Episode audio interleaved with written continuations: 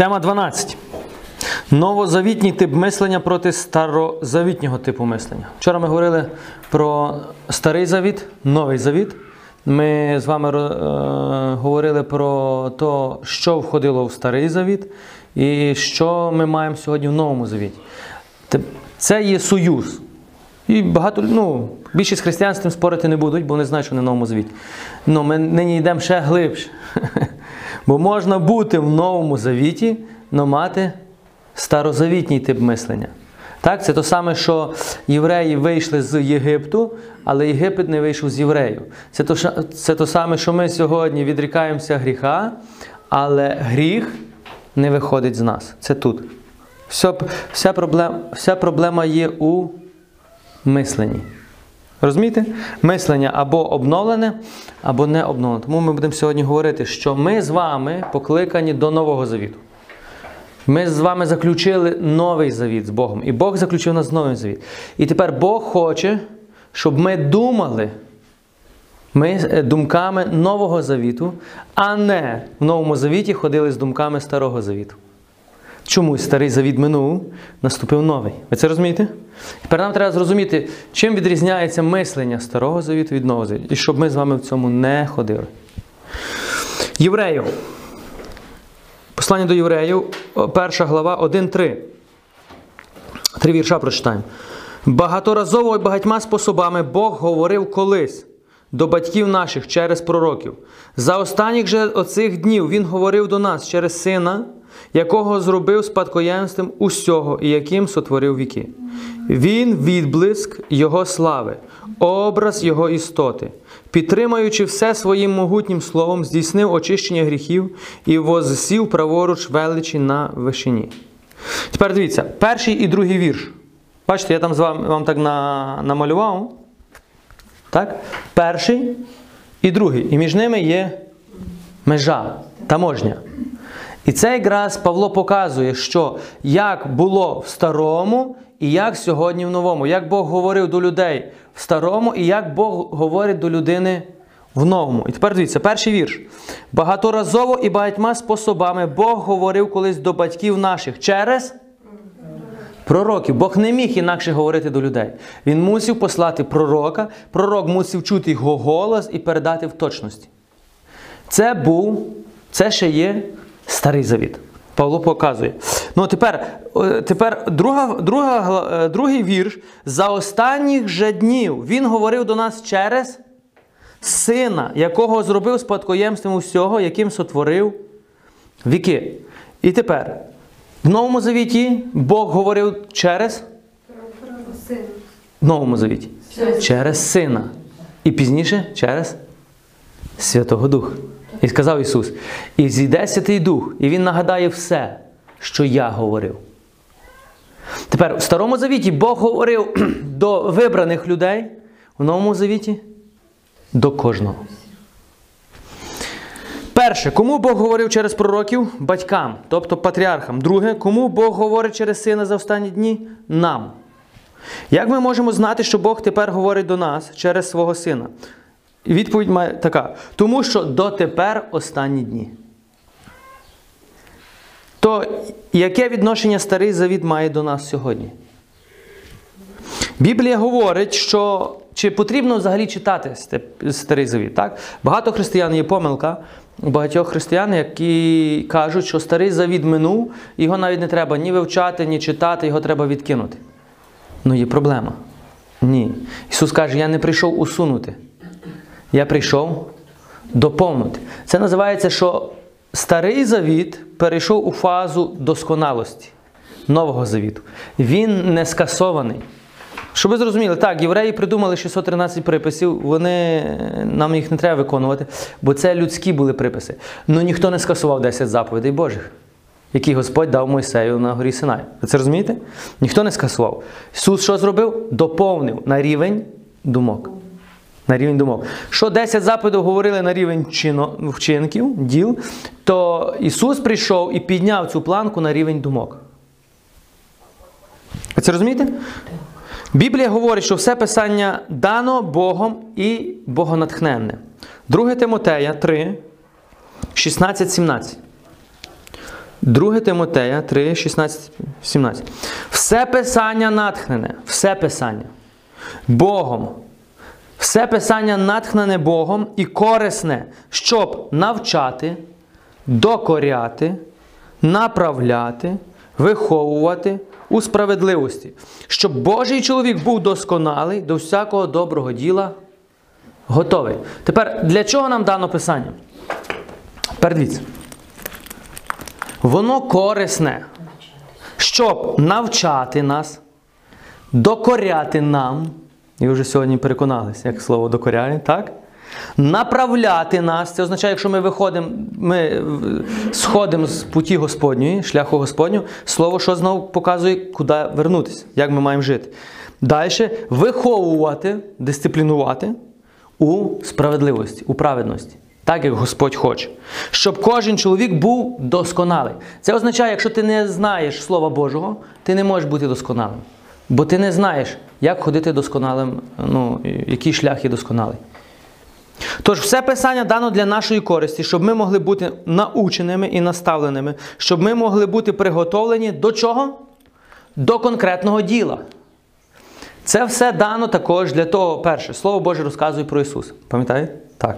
Друге, воно дано нам, щоб ми прийняли і були похожі як Ісус. А були похожі не на слова, а конкретно ми були приготовлені до конкретного діла. Тому Слово Боже нас приготовлює. Щоб зрозуміти писання Старого Завіту, нам потрібно дивитись через призму Нового Завіту. Євреїв 1.3. Багато людей, які починають, тому запам'ятайте собі, коли ви кажете людям читати Біблію, ніколи не кажіть їм починати читати Старого Завіту. Вони думають, що Біблія це як звичайна книга, яка художня написана, і вони кажуть, як то починати з кінця, її треба читати спочатку. Ну є проблема в тому, що це не є книжка. Це Біблія прикладається як збірка книг або книга книг. Тут різні книги, які входять в один канон книг. Тому це не є звичайна художня книга, яка починається і закінчується. Це розумієте? Тому старий завіт, щоб зрозуміти старий завіт, нам треба зрозуміти новий завіт. Щоб зрозуміти, пам'ятаєте, я вже з вами казав, що він образ невидимого Бога. Хто? Ісус. Щоб пізнати Отця, ми можемо спізнати тільки через Ісус. Коли ми пізнаємо Ісуса, ми пізнаємо Отця. Коли ми пізнаємо Отця, ми зрозуміємо, чому Отець в Старому Завіті робив то чи то, чи то. Не зрозуміємо Ісуса, не зрозуміємо Отця, не зрозумієте нічого, чому Отець зробив. В Старому Завіті. І буде багато питань, чому Бог знищив світ, чому Бог вбивав народи, чому Бог казав знищувати дітей, е- жінок, всі народи. Одних казав знищувати, других казав не знищувати. І там різні речі, які відбувалися. Тому Єврею 3, Єврею 1.3. Він виблиск, він відблиск Його слави, образ Його істоти. Пам'ятаєте, він писав, Павло писав до Колосян, а тепер він пише до євреїв. Він відблиск Його слави, образ Його істоти, підтримуючи все своїм могутнім словом, здійснив очищення гріхів і осів праворуч величі на вишині. Хто відблиск Його слави? Іншими словами, він каже: коли ви дивитесь на Ісуса, ви бачите, це як немов в дзеркалі відображення. Кого? Отця. Відблиск. Відблиск, відображення. Якщо ти дивишся в дзеркало, ти бачиш кого? Себе. Правильно? Дзеркало призначене для того, щоб відобразити цей образ. І тепер Павло каже: якщо ви дивитесь на Ісуса, ви бачите Отця. Це те саме, Він відблискує. Розумієте? Далі, буквально, це означає, що Ісус є відображенням Бога Отця. Колосян 1,15, то, що ми з вами читали. Він образ невидимого Бога. Образ і відблиск це практично одне те саме. Первородний усякого творіння, бо в ньому все було створено на небі, на землі, видиме і невидиме, чи ти престоли, чи господство, чи начала, чи власті, все ним і для нього було створено. Він образ невидимого Бога. Ісус образ невидимого Бога. Ісус показав нам характер Бога. Ісус це і є Ягве, Ягве це і є Ісус. Це одне. Так, Тож, тому Ісус сказав, хто бачив мене, бачив Отця. Все, що я роблю, не роблю від себе, роблю те, що Отець мені каже робити. Старий завіт не відображає характер Бога. Запам'ятайте це. Старий завіт відображає його справедливість і святість. Ви зрозумієте чому? Тому ви не можете спізнати характер. Чому люди кажуть, деякі люди кажуть, я щось не можу зрозуміти, якщо Бог один той самий і він не міняється, то чому в Старому Завіті він робив отакі речі, а в Новому Завіті він вже любов? Так? В Старому Завіті він казав вбивати, так? народи, не лишати там нікого живого, а, а в Новому Завіті він вже любов. І люди не можуть зрозуміти, як це так Бог помінявся швидко. Проблема є в тому, що Бог не помінявся. Проблема в тому, що ми не знаємо Бога. Старий завіт відображає його справедливість, заплата за гріх смерть. Бог мусив діяти з людиною по закону. Інакше він не міг. Чому? Бо ще по закону ніхто не заплатив. Ви це розумієте? Тому, запам'ятайте, старий завіт не відображає характеру Бога. Він відображає його справедливість і святість. Заплата за гріх смерть. Бог мав на Бог мав би наказати людину як справедливий і святий. Бог наказав падшу людину. е, Падшу людину із чиїми гріхами ще не розібралися. Іншими словами, людина згрішила. І Бог би мав поступити з людиною по закону. А закон який? Заплата за гріх смерть. Ви це розумієте? Людині було дано мати відносини з Богом, коли його гріхи були покриті кров'ю тварин. Бог міг тільки спілкуватися з людиною тоді, коли його гріхи були покриті кров'ю тварин. До того моменту людина була нечиста. Бог не міг спілкуватися з людиною. Це ще тільки відноситься до Старого Завіту. Но Бог не міг мати відносин із гріховною людиною, так як він цього не хотів, тому що гріхи людини відділяють її від Бога. Це старий завіт. Щоб ви зрозуміли. Зараз все зрозумієте. В Новому Завіті Бог може через Ісуса Христа звертатись до людини так, як Він хоче. Знову, це тут же є різниця Нового Завіту. В чому ж є благодать Нового Завіту. Тепер, давайте ще раз е, вам скажу. Бог міг з людиною в Старому Завіті говорити тільки тоді, коли її гріхи були покриті кров'ю тварин. Звернутись, щось сказати. До моменту, поки вони не принесли за себе, Бог не міг з ними говорити. Чому? Бо вони були, ну, вони стояли в позиції віддалені гріха. Тому Бог встановив жертву, щоб ви зрозуміли, жертву тварин. Для чого? Щоб могти спілкуватись бодай якось з людиною. Тому вам потім люди будуть задавати, чому Бог встановив жертвоприношення? Чому Бог проти тварин? Ми ж сьогодні такі всі за життя, чому Бог там вбивав життя? Це люди, які мають тілесний розум, і вони виступають за спасіння мурашок, за спасіння тварин, за спасіння пташків, але їм все одно, що всі йдуть в пекло. Чому вони це не вірять? Тому це є тілесний розум ще. Є духовний закон, є духовний. Так нам треба зрозуміти, що все, що Бог є дух, і все, що Бог створив духовний світ. І все, що ми з вами робимо, це навіть чи літургія, щось, це воно має смисл в духовному світі, не навіть не в тілесному. В духовному. А якщо ми не розуміємо духовне, то тілесне це просто в нас. Ми щось робимо, думаючи, щось надіє, щось станеться. Тепер приклад звичайний. Поліцейський затримав злочинця. Вам щоб зрозуміти зараз, е, чому Бог відносився е, в Старому Завіті так, а в Новому Завіті по-іншому. Коли поліцейський затримав злочинця і буде вести себе із ним як злочинцем. Коли поліцейський затримав злочинця, як він має з ним вести? Як з тим, як злочинцем. Але як тільки людину звільнять і засуджений вийде, чи його оправдають, то поліцейський повинен з ним вести себе як із вільною людиною. Чуєте різницю? Коли ти є в злочині, тебе злапали на. Наприклад, ти робив якийсь злочин, крав машину. І от поліцейська машина приїхала, тебе заарештували. То що вони, як вони з, тебе, з тобою будуть поводитися? Вони зразу тебе в наручники, правильно? І в тюрму до вияснення всіх обставин. Потім буде суд і все решту речі. Но коли, як поліцейський буде ве- вести злочинцем? Як? Злочинцем. Ви це розумієте? Ну коли то, той самий поліцейський, той самий злочинець, і суд його оправдав, то той самий поліцейський вже з, тим, з тою людиною як буде на вулиці зустрічатися? Як з вільною людиною. Він не може вже на нього дивитися як на злочинця. Чому? Бо його оправдано. Розумієте, старий завіт. Бог мусив вести нас себе як злочинцями, бо ми були злочинцями під гріхом.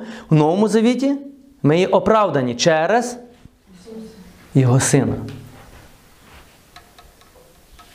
Ми в новому завіті оправдані в очах Бога. Тому Бог з нами вже не поводиться по справедливості. І що каже Господь? Що я більше не буду віддавати їм за гріхи їхні. Це розумієте? Це не означає, що гріх не буде безкарний мене. Ні. Це означає, що діє Боже милосердя. Ну якщо ти не приймеш Боже милосердя, ти все одно заплатиш за свій гріх. Бо заплата за гріх смерть. Тому багато людей не можуть це зрозуміти. Вони далі живуть старим мисленням, думаючи, що Бог буде карати за гріхи зараз. Бог мене покарав за то, за то, за то. Бог не карає. Бог і ніколи й не карав. В Старому Завіті це був, е, всі кари приходили внаслідок е, беззаконня, коли людина гріх карає людину. Вийде з гріха і не буде ніякої кари. Вся проблема в тому. Гріх карає. Гріх. Те- Гріх це територія сатани, тому сатана має дозвіл і лупить тебе. Тут взагалі не Бог. Пам'ятаєте притча, коли Ісус сказав про е, пшеницю і кукіль? Як ангели казали, дозволь ми підемо, вирвемо. Що Бог казав? Ні. Щоб ви часом не вирвали і пшеницю. Нехай вони ростуть разом, але в кінці буде розділено окремо пшеницю, окремо кукіль. Чому от люди задають питання, то чому сьогодні люди, які багато роблять зло, дотепер живуть? Чому Бог їх не знищить? Такі питання не мають смислу. Такі питання свідчать за те, що людина не знає Бога. Бо Бог каже, зло є до того моменту, до кінця, ну, до, коли прийде Ісус. Але зло існує не тому, що Бог не хоче з ним нічого зробити, а тому, що це його милосердя. Він чекає, коли ця людина покається. Ми бачимо тільки зло, але ми не бачимо милосердя. Ми хочемо би покарати. Наприклад, уявіть собі, як люди кажуть, чому Бог не вб'є цього Путіна і війни би не закінчилась? Війна би закінчилась. Так? А то сама логіка ми би задав би сусід, коли ти зробив якийсь гріх. Наприклад, ти вкрав сусіда щось. Чи на роботі ти вкрав якусь річ. І тепер що директор би сказав: Боже, чому ти не вб'єш його за його гріх? Та так всіх. Ми всіх побивали. Ви це розумієте? Чому ти не вб'єш? То ну тепер, ти ж зробив гріх, гріх, а заплата за гріх смерть. То так само, як той зробив просто більший гріх, і він підлягає смерті, так і ти би підлягав смерті. Ну що Бог каже, дорогесенькі, ви не розумієте, що в мене з вами є новий союз. Я чекаю, коли ти покаєшся. Бо я не хочу смерті грішника. Бог не хоче смерті. Ну і люди кажуть зразу: ну але то би було краще це незнання Божого характеру, це незнання Божого милосердя, це не незнання позиції Нового Завіту, це взагалі не знання нічого. Це просто людська справедливість. Але якщо би бути чесному по цій людській справедливості, то ти би теж мав бути мертвий, так само, як ти хочеш смерті тому. Чому? Бо ти так само порушив закон Божий. Ви це розумієте? Євреїв 8.6. Тепер же Христос осягнув, оскільки вищого служіння, оскільки Він посередник кращого завіту, що заснований на кращих обітницях. Ми з вами сьогодні живемо в позиції несправедливості Бога, не в суді Божому, а у милосерді.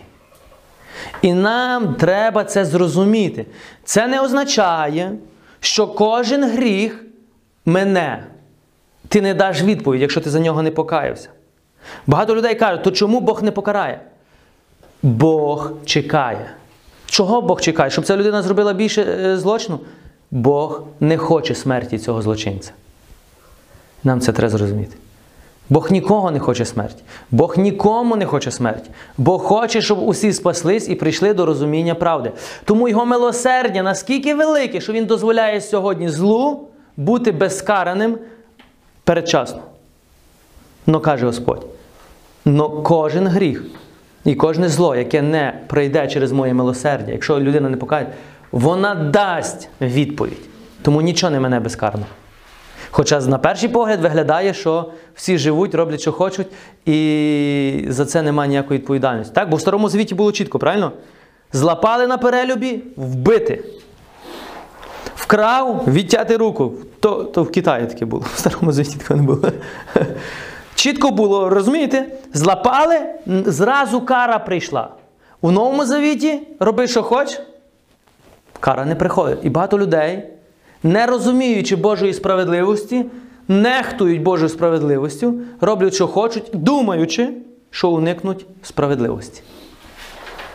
Це називається нерозуміння Нового Завіту. Нерозуміння союзу, який Бог заключив з тобою. Бог заключив союз з тобою не для того, щоб ти грішив направо і наліво. Бог заключив, щоб ти зрозумів, яке ти маєш милосердя і інших привів до цього милосердя.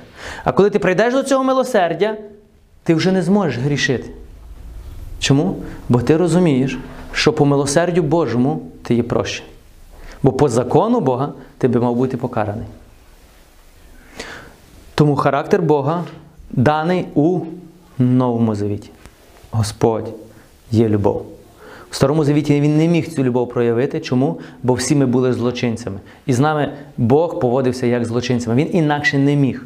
Тому він встановив жертвоприношення тварин, хоча б якось мати доступ до людини. Добре. Ви це розумієте тепер? Старозавітній тип мислення, ми ще в кінці будемо говорити цієї теми. В чому заключається? В тому, що Бог має карати зараз. Старозавітній. Новозавітній Бог є любов і милосердя. Скористайся тим милосердям. Ні, даш звіт. Добре.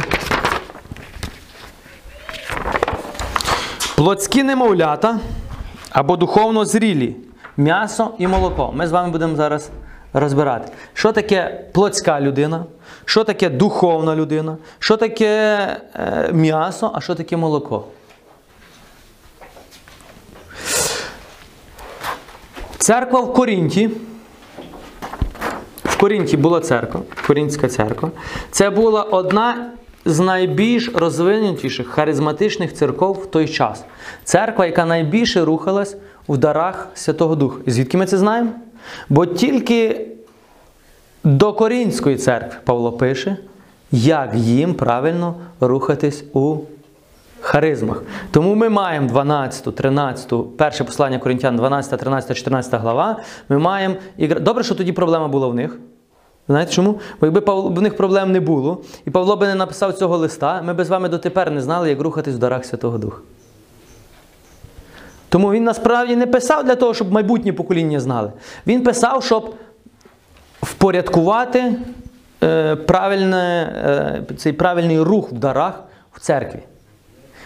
І ми побачимо. Так, тому церква в Корінті була найбільш харизматичною, але з другої сторони, там була проблема. Був гріх у церкві, і була ще одна проблема. Ми з вами зараз прочитаємо. Церква в Корінті не була ідеальною церквою. Насправді це була одна і- церква, одна із самих спорчених церквів у Біблії.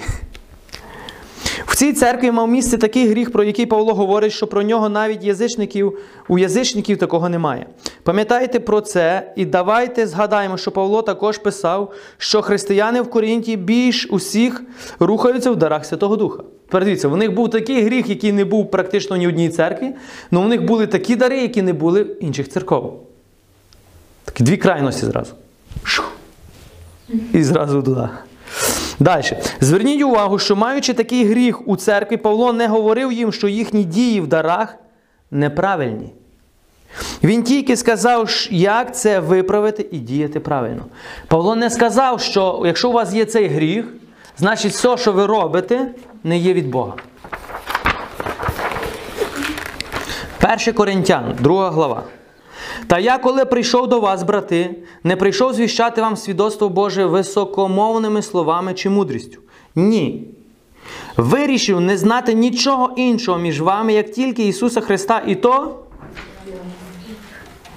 розп'ятого. Я був у вас немічним, лякливим, увесь тремтів. Слово ж моє і проповідь моя була не в переконливих словах мудрості, а в доказі духа та сили. Щоб ваша віра була не в мудрості людській, а в силі Божій.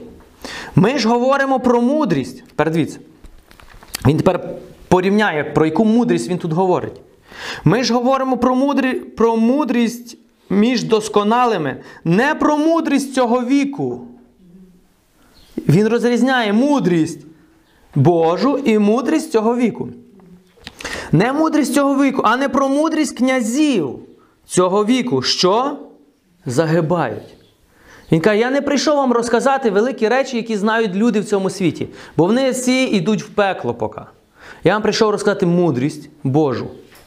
Далі що він каже, але говоримо про мудрість Божу у тайні, закриту, що її Бог призначив наперед, віками нам на славу.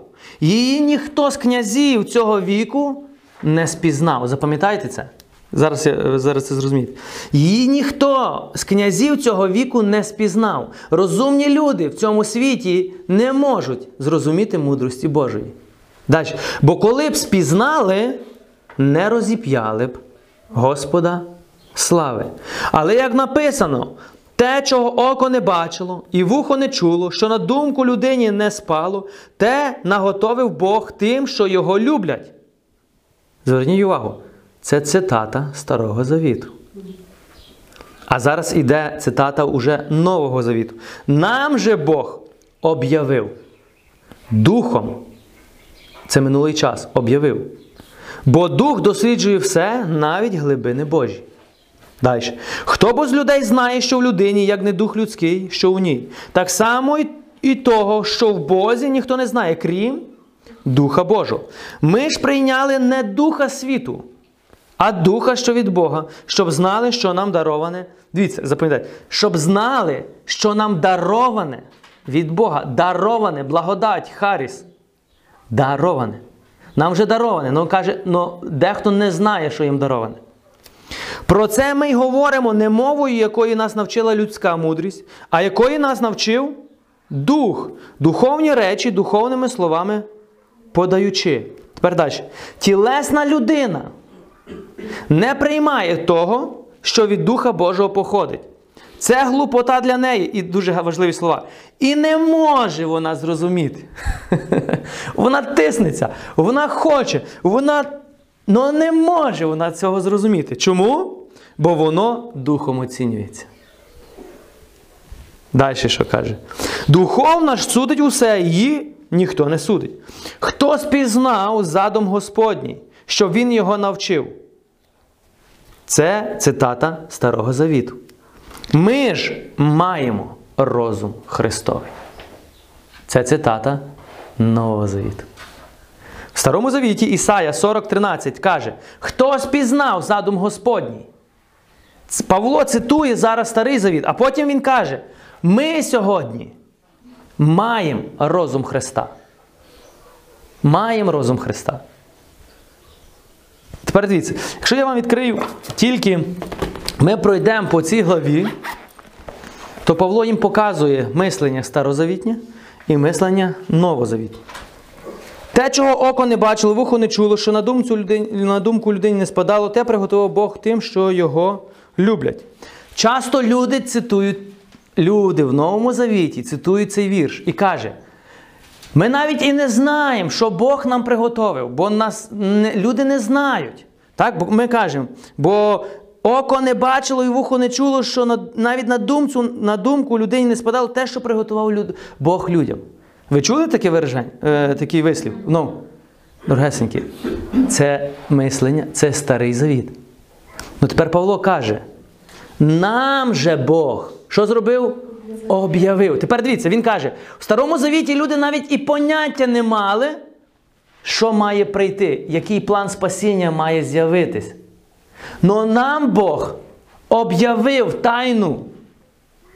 Нам об'явив. В Старому Завіті люди навіть не догадувались про план спасіння. Вони знали, що прийде Спаситель. але як він має спасти, навіть на думку їм не лягало.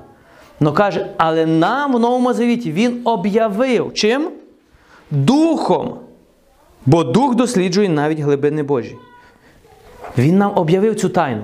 В Старому Завіті вони не знали цієї тайни. Бо каже, якби знали, не розіп'яли б. А то, що не спізнали, тому і розіп'яли. Але я вам, каже, приніс цю тайну. А ця тайна заключається в тому, що Бог приймав, прийняв рішення спасти людей через смерть і Воскресіння свого сина. Це тайна. І це, цю тайну люди сьогодні розумні люди в цьому світі вони не можуть її прийняти. Чому? Бо це глупота для них. Тому Павло каже, ці люди тілесні, вони не можуть зрозуміти духовних речей. Бо вони ще ходять за розумом. І вони би хотіли зрозуміти, але не можуть. Бо тільки Святий Дух у них може їм відкрити. Тому деколи найтяжче проповідувати розумним людям цього світу. Знаєте чому? Бо вони і так думають, що вони вже все знають. Але є проблема. Вони знають тільки те, що їм можна знати тут, по відношенню до цієї землі. Це називається мудрість людська. Но Павло приніс нам не мудрість людську, він каже. Так? Я приніс вам мудрість Божу. Що далі каже? Хто з людей знає, що в людині, як не дух людський, так в ній, так само і з того, що в Бозі ніхто не знає, крім Духа Божого. Ми ж прийняли не Духа світу. Пам'ятаєте це? Ми прийняли не Духа світу, а Духа, що від Бога, щоб знали, що нам дароване. Якщо сьогодні людина називає себе християнином, ну вона навіть і не знає, що їй даровано, вона і не може знати, бо в неї нема Святого Духа. Бо тільки Святий Дух, який в тобі, він спочатку скаже, що тобі даровано. І перше, що тобі дароване, це спасіння. Це переконання, що ти спасений, може дати тільки Святий Дух. Це не твій розум, що ти будеш проголошувати. Я спасений, я спасений, я спасений. Цю впевненість дає тобі Святий Дух. Друге це дар Святого Духа. Третє це всі обітниці, які тобі даровані. Це тільки Святий Дух може дати тобі переконання, що в Ісусі уже все є. Щоб знали, що нам дароване від Бога. Людина, яка не має відносин з Духом Христа, вона не знає, що їй даровано. Що вона робить? Заслуговує. Вона хоче заслужити подарок. Вона хоче заслужити прощення. Це старий завіт. Що люди робили? Вони мусили заслужити, вони мусили принести жертву, купити того бика чи виростити цього бика і принести.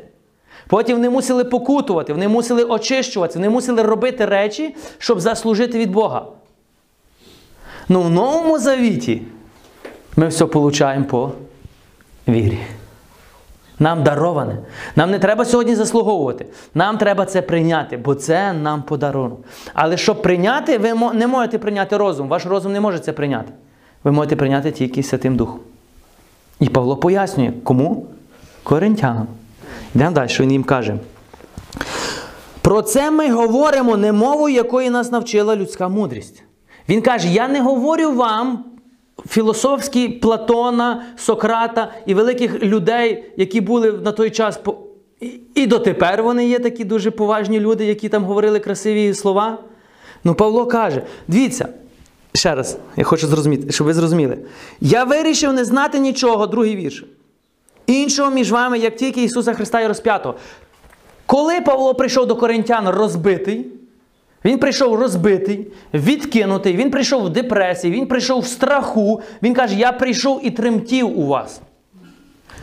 Знаєте, після якої ситуації це сталося з ним? Коли він у Афінах проповідував грекам. Коли він прийшов в Афіни, і, та, і сам пішов в цей Ареопаг, зібрав розумних людей, тих філософів, і він, пам'ятаєте, як він казав: О, розумні люди цього міста! Я знаю, що ви дуже великі богобоязливі, і у вас, ви поклоняєтесь різним богам, але я знайшов статую у вас невидимого Бога. І я вам хочу розказати про цього Бога. І коли він почав розказувати їм, він почав цитувати їхніх філософів, він почав цитувати їхніх тих великих людей, на кого вони тоді надіялись. Він, якщо ви замітите, він ні разу не згадав навіть ім'я Ісуса Христа. Ні разу. Ні разу. І коли він почав розказувати, що Бог послав сина свого, і він вмер і воскрес. І коли він сказав слово воскрес, то всі почали з нього сміятися. І казали: завтра ми послухаємо тебе, досить нам сьогодні цього. І, і його евангелізація провалилась. Повністю. Між людьми на той час, які вважали себе наймудрішими людьми цього світу. Бо греки мудрості шукають, євреї знаку. І Павло прийшов до них і проповідав мудрістю людською. От чому він тепер каже: я до вас вже не хочу говорити мудрістю людською. Він говорив їм красивими словами. Це те саме, що я зараз вам проповідував. А Тарас Шевченко цитував такі слова. А Леся Українка вам казала такі слова. А Платон, а філософи, а, а, а, а, а, а. Іншими словами, людей, які навіть тут не записані, я буду вам цитувати. Так? А сьогодні гуру сказав такі слова, якісь там. Так? І сьогодні християни дуже поширюють різних невіруючих людей, але кажуть, ну але це мудрі слова. Я згідний. Це мудрість людська. І ви поки в ній ходите. Ну і мудрість Божа, яку ви ще пізнати ніяк не можете. Бо якби ви спізнали, ви би цитували вже Бога, а не людей, які є у ваших очах дуже великі. Коли він був розбитий у Афінах, коли не прийняли Христа у греки, там хтось один, по-моєму, тільки чи два навернулись, а решту відкинули, він був в депресії. Він не розумів, чому він не міг їх переконати. І тепер дивіться, він каже: Я прийшов до вас, брати, не прийшов звіщати вам свідоцтво Боже високомовними словами. Чи мудрістю? Чому він так говорить? Бо він високомовними словами і мудрістю звіщав грекам. Бо він думав, що на їхній мові він їх наверне.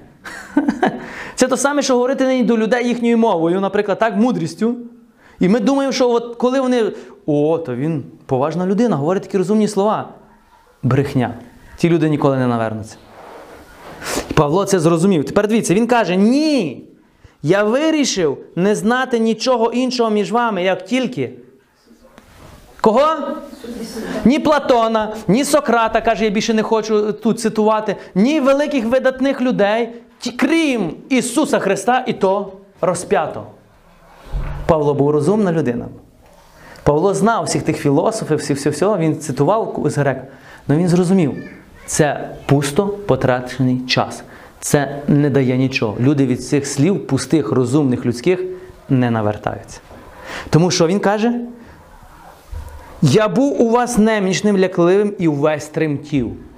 Він прийшов в страху. Це його перша була поразка.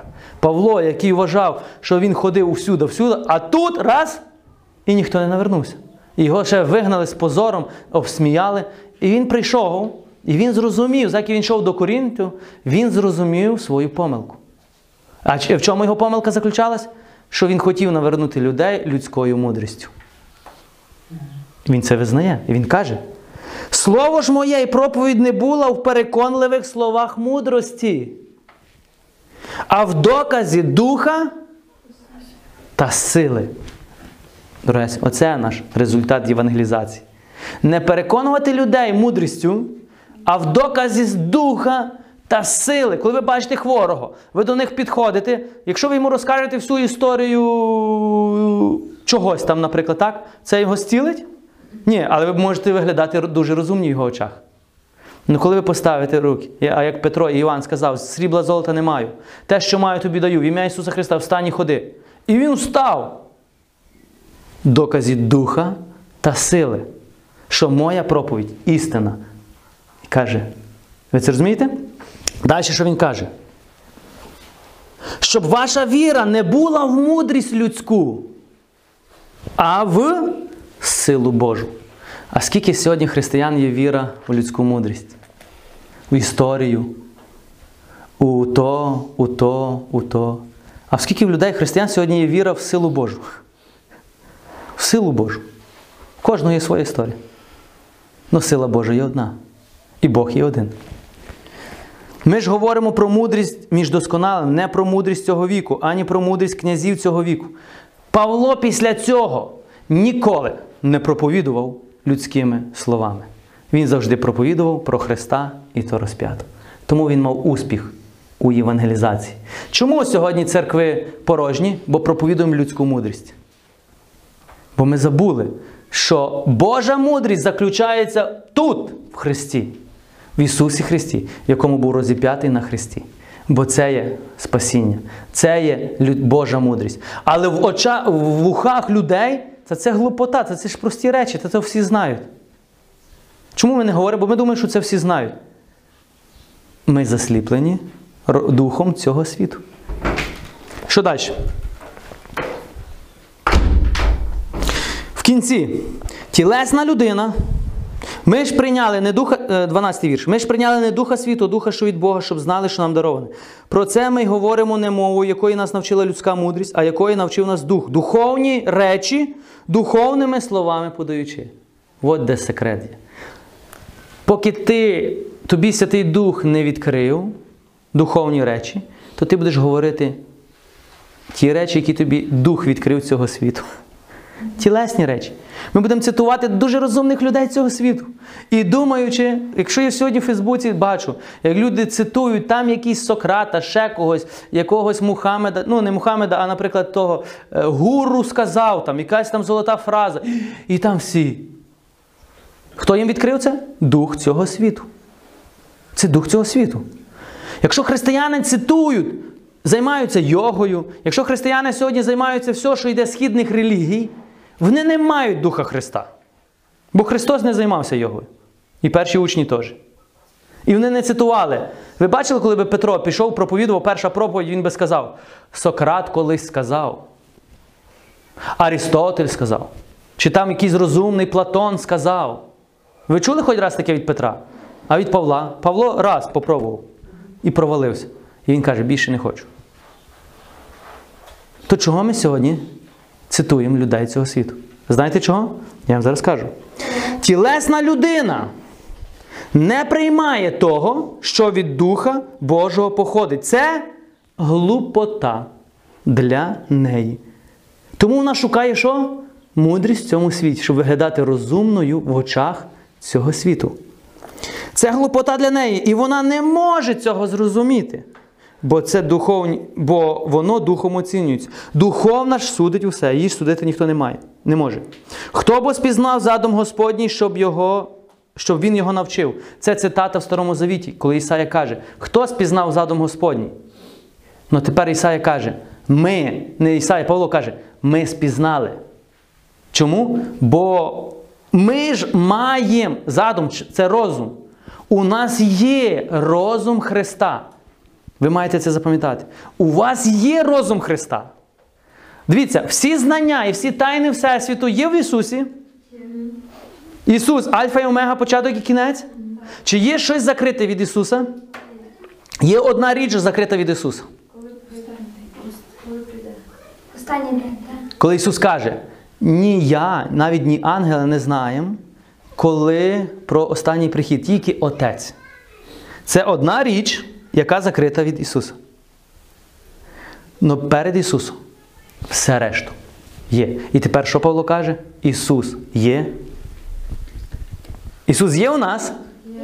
Давайте ще раз. Хочемо, щоб ви це зрозуміли. Ісус є у нас, Є. а в Ісусі є всі тайни світу. А всі тайни світу є в Ісусі. А Ісус є в нас. То всі тайни світу є у нас чи нема? Є. Є у нас чи нема? То ми можемо пророкувати про майбутнє. Звідки? Та бо воно у нас є, бо Ісус є в нас, а в Ісусі є всі тайни світу. От, тому то просто. Тому Павло каже, в Старому Завіті були люди обмежені в розумінні Бога. Ну в Новому Завіті Бог уже живе у вас. У вас, у, у Бога вже є все. Ну є одна проблема. Ми не знаємо, як оцей розум Христа перемістити у наш розум. Отут проблема. Ісус то є в нас, і в Ісусі все є. Але ми деколи не знаємо, як користуватись тим. Ви це розумієте? Тому в Ісусі є все. А це означає, що у нас є все. Тому що Павло каже: Дух. Хто може відкрити нам це? Дух Божий, бо Дух Божий досліджує глибині Божі. Тому Святий Дух може тобі відкрити то, що казав Ісус. Коли прийде Святий Дух, Він тебе научить всього, що я вчив. Тому Святий Дух буде тобі витягувати з Ісуса тобі і давати ці откровення. Тому вам ніде не треба шукати. Тому Бог каже, їм не треба вже шукати мене. Їм не треба, щоб їх хтось вчив. Вони будуть навчені мною. Ви тепер розумієте, що робить Святий Дух у вас? Він вам відкриває ці тайни, глибини Божі і показує, і для вас стає ясно. Боже, то ти мене спас? То я вже спасений? А чого я дотепер не розумів? А чого я ніяк не міг? Боже, то, то, то мені даровано, то я по благодаті вже, то мені вже не треба заслуговувати. І ви так, вау. І ви розумієте, ви починаєте розуміти, ніби якісь там такі звичайні речі. це не звичайні речі, це духовні речі. Но дотепер це було для вас закрито, бо ви ходили за розумом цього світу. Тому Павло каже: проповідуйте ці прості речі. Добра новина, спасіння дароване безкоштовно через смерть і Воскресіння Ісуса. Для розумних людей це глип- глупота, але для нас це спасіння. А плюс, коли ці глупі речі будуть підкреслені силою Божою, оце Павло каже. Тому моя проповідь була не в мудрості, а в силі. Окей. Тепер давайте перейдемо далі. Ви розумієте, які Павло пише глибокі речі до Ісуса? Ви можете тільки уявити, в якій глибині ходив Павло в розумінні Ісуса. Це йому Святий Дух відкривав. І він пише це в листах, де ми сьогодні з вами, пройшовши 2000 років, ми ще дотепер не можемо на ту глибину навіть. Ми тільки дивимося, не то, що в ній плавати. А тепер дивіться, що Павло далі пише. 1 Коринтян 3,5. І я, брати, не міг до вас говорити як до духовних, але як до тілесних, як до немовляток у Христі. До кого він пише? До тих самих коринтян. Я молоком поїв вас, не їжею, ви бо не могли її їсти. І тепер не можете. Бо ви ще тілесні. Як же між вами, тепер дивіться, як оприділити, чи ви тілесні? Як же між вами ще суперечки, то хіба ви не тілесні? Не поводитесь як звичайні люди? Бо коли хто каже, я Павлів, інший я Аполосів, то хіба ви не звичайні люди? Що таке Аполос? Що таке Павло? Слуги, через яких ви увірували. І то, як кому дав Господь. Якщо ти сьогодні спориш, ще, яка церква права, яка не права, він каже, то ти ще не поводишся як звичайні люди. Якщо ви ще з собою спорите про родоводи, хто правий, хто не правий, якщо між вами ще суперечки, гніви, зависті, то, каже, то ви не є як невіруючі?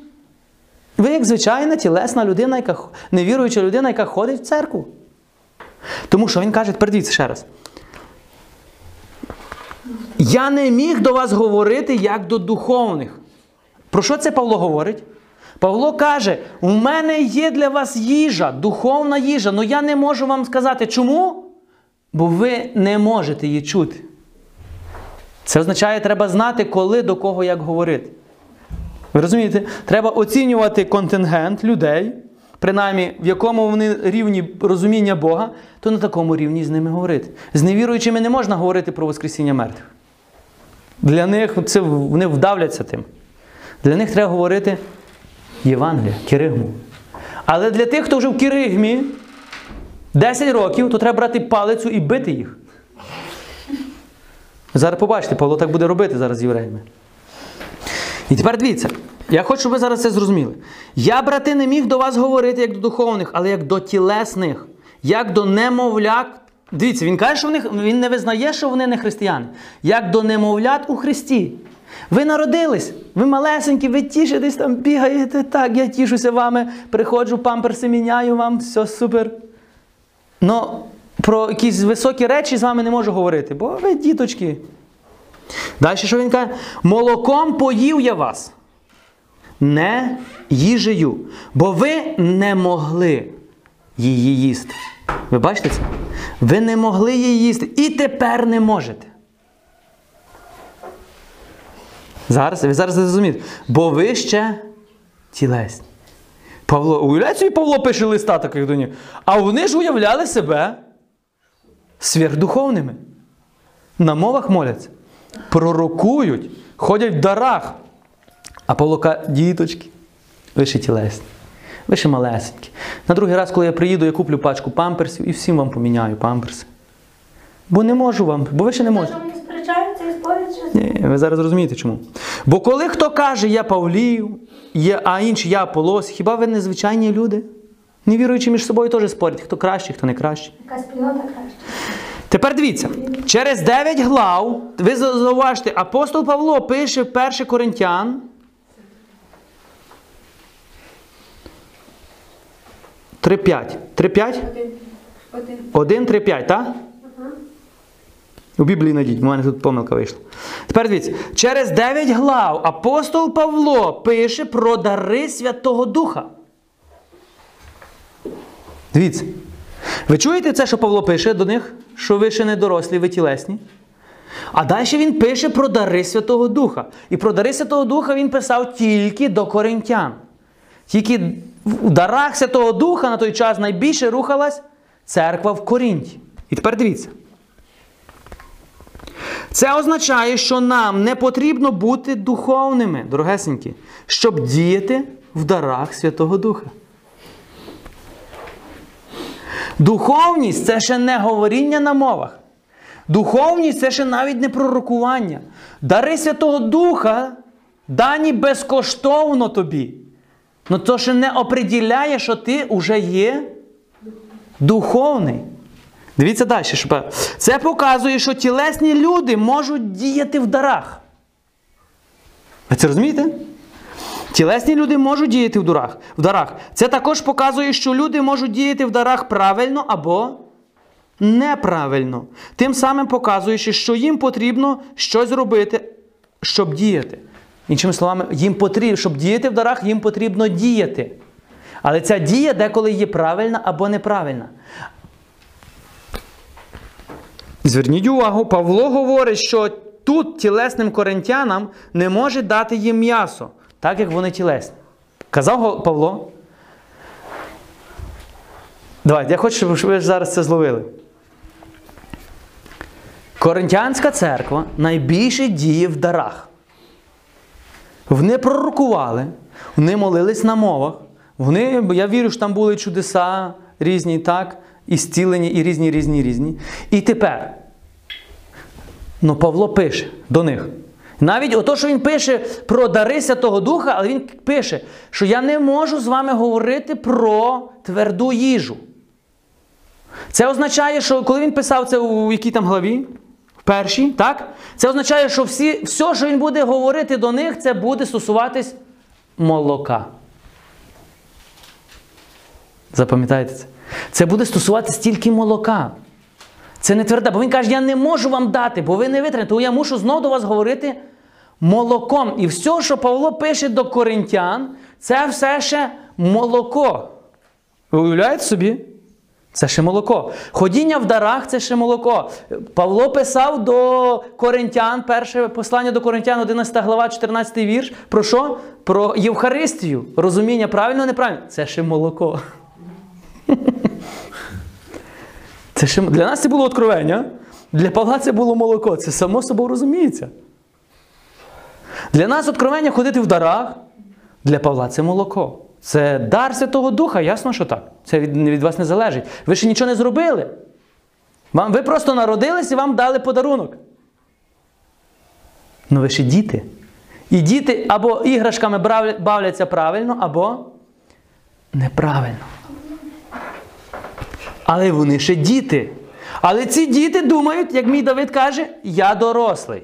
Не кажи до мене, що я маленький, я дорослий. В точності так само кажуть християни, які ще є діти, але кажуть, я дорослий, я їм тверду їжу. Мій Давид теж каже. Я кажу, Давидик, ти ще малесенький. Я не малесенький, я дорослий. Що там мені нагадує? Це то, як ми сьогодні, наприклад, можемо вважати, що я вже там молюсь на мовах, я маю дари Святого Духа, значить я дорослий. Це так виглядає, як Давид, наприклад, 4 роки і каже, я дорослий. Є одна проблема, знаєте в чому? Що ми не знаємо оприділення, що нас робить дорослим. Бо ми, коли думаємо, що ходіння в дарах робить нас дорослими, то Павло каже молоко. Якщо ми думаємо, що читання Слова Божого робить нас дорослими, то Павло це називає молоко. Йдемо далі. То що таке молоко і м'ясо? Що таке молоко і м'ясо? Зараз ми побачимо. Євреїв 5, 11, 14. Проте ми мали багато казати та висловити його трудно, бо ви на розум недолугі. Що Павло пише до євреїв? Тепер Євро- Павло пише вже до євреїв. Він це писав до коринтян, а тепер він пише то саме до євреїв і каже: проте мали би ми багато що сказати. Та ви, та висловити це трудно. Чому? Бо ви на розум недолугі. Вони не могли ще чути його. Тоді, як ви повинні вже давно бути вчителями, ви знову потребуєте, щоб вас хтось навчив перший засад Божого вчення. То каже Павло. І дійшли до того, що потребуєте ще молока, а не твердої страви. Бо хто ще молоко вживає, той недосвідчений у вченні правди. Він бо немовлятко. А тверда страва для дорослих, у яких і за звичкою почуття вправлене в тому, щоб розрізняти добро від зла. Давайте ще раз прочитаємо. То саме він пише до кого? До євреїв. Проте ми би мали багато що сказати та висловити його трудно, бо ви на розум недолугі. Гарне слово, правильно? Тоді, як ви би повинні вже давно, ви би повинні вже давно бути вчителями, ви знову потребуєте, щоб вас хтось навчив перших засад Божого вчення. Далі він каже. І дійшли ж до того, і ви дійшли до того, що знов потребуєте молока. Засади, перші засади Божого вчення це молоко. Це молоко. А які засади Божого вчення? У нас у Галілеї є, називається перша підставова формація. Це називається е, засади Божого вчення. Це хто такий Отець, хто такий Ісус, хто такий Святий Дух, хто така Пресвята Тройця, хто таке церква, Євхаристія, хто така Богородиця, наприклад, так? про страшний суд, про небо, пекло. Це перше вчення. Це ще молоко. Чому воно у нас є на першому рівні? Бо це для тих людей, тільки хто народився, для діточок. А сьогодні у нас церква младенців. Ну, в більшості. Діточки. Бо коли ви запитаєте, чим відрізняється Отець від, від Святого Духа, і коли ви запитаєте людину, людину простого християнина, щоб він вам пояснив е, Пресвяту Тройцю, так як він розуміє, то багато людей скаже Отець, Син і Богородиця. Тайна Престої Тройці. Багато людей думає, що Отець, Син і Пресвята Богородиця. Та вони ще і молоко не п'ють. Вони ще навіть і не народились. То що говорити за тверду їжу? Дивіться, що Павло далі каже. Ви знов потребуєте, що потребуєте ще молока, а не твердої страви. Бо хто ще молоко вживає, той недосвідчений у вченні правди або вченні істини. Він бо немовлятко. І уявіть собі, що таке немовлятко вам проповідує великі духовні істини. І позбирались інші немовлятка. І вони п'ють це молочко. То пізніше, коли вони розійдуться, що будуть робити? Бавитись. Вони ж діти. Тверда страва для дорослих. І за звичкою почуть... і за звички почуття вправлене в тому, щоб розрізняти добро від зла. Ми ще більше про це поговоримо. Євреїв 6, 1, 2. Тепер дивіться, що таке молоко? Що таке підставо, як сказати, що таке є.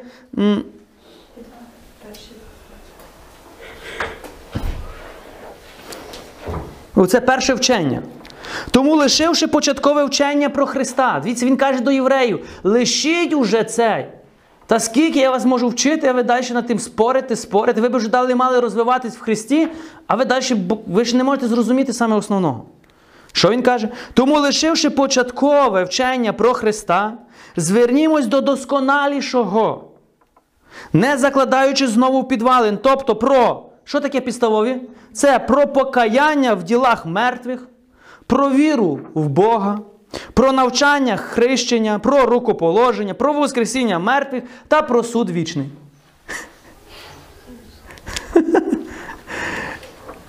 Середньостатистичний християнин тобі не, дасть відповідь на ці питання. Ну, в точності так, як учить церква. Чому? Ви розумієте, що ще навіть і молоко не почали пити. Тому Павло каже: то як нам звернутися до більш досконалішого вчення?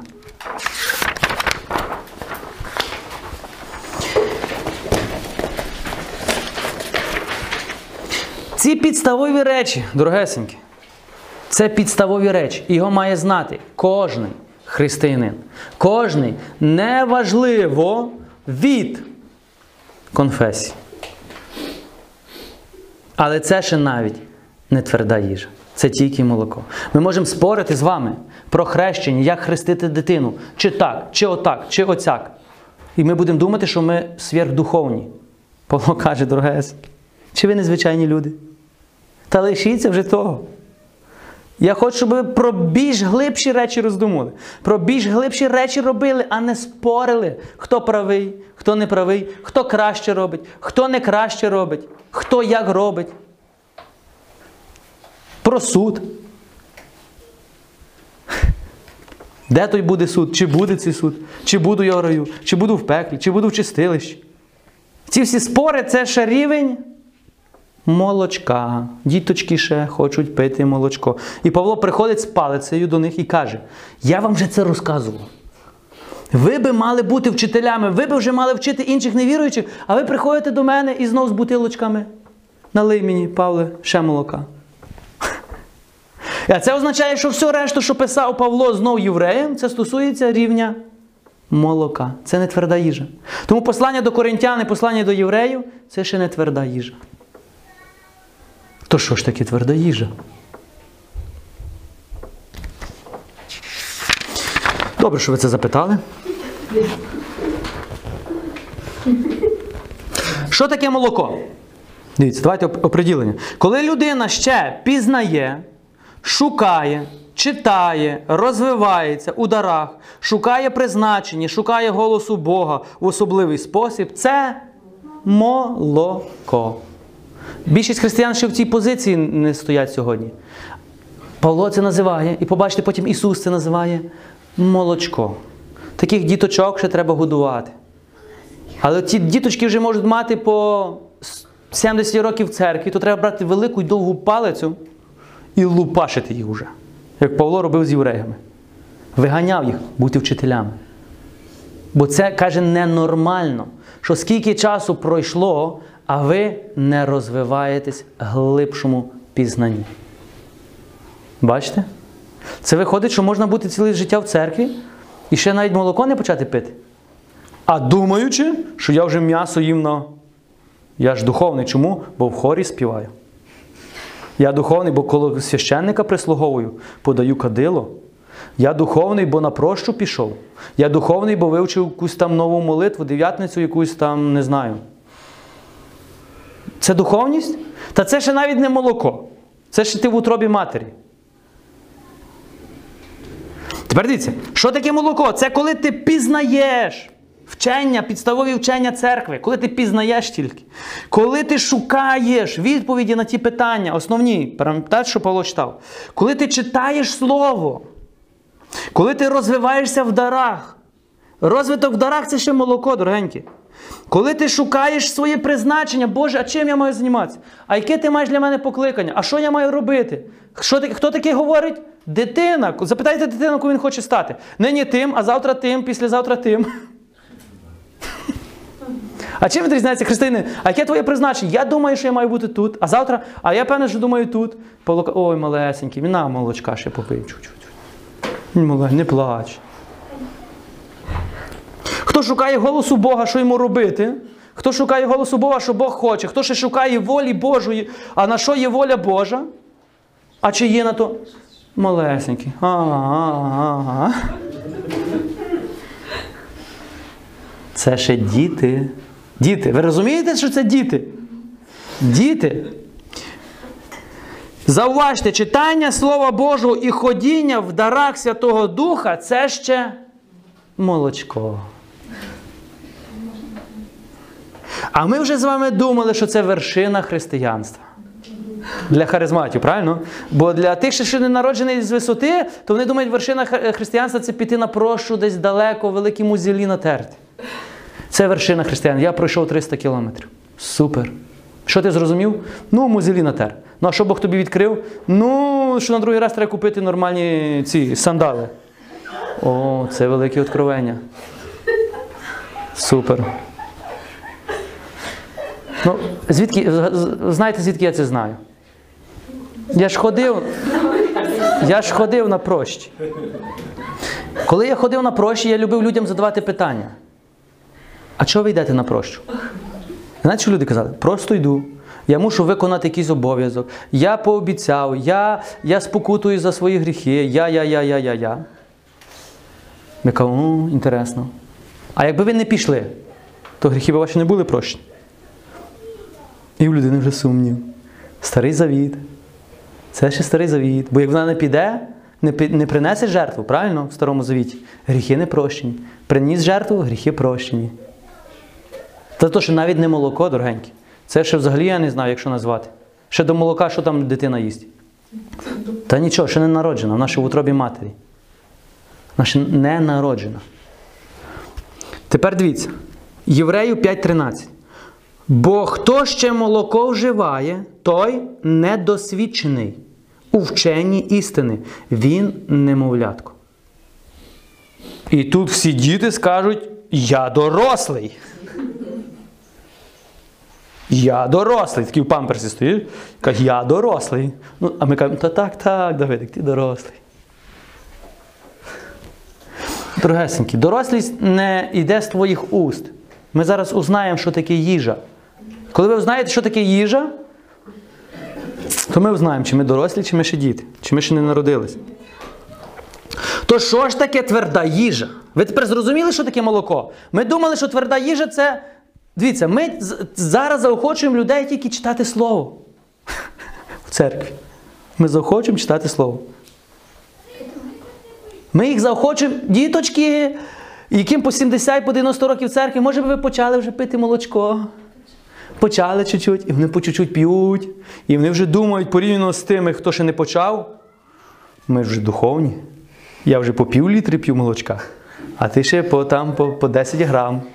Я вже цілу літру за день лупашу, це годину часу молюсь. А ти скільки там? 15 міліграм? Ну то хто? Більший. Ні, ні в тебе більший желудок. Але це не означає, що ти, що ти вже дорослий. Ви це розумієте? А коли е, люди, які кажуть, а ти який, а в тебе є дар зцілення?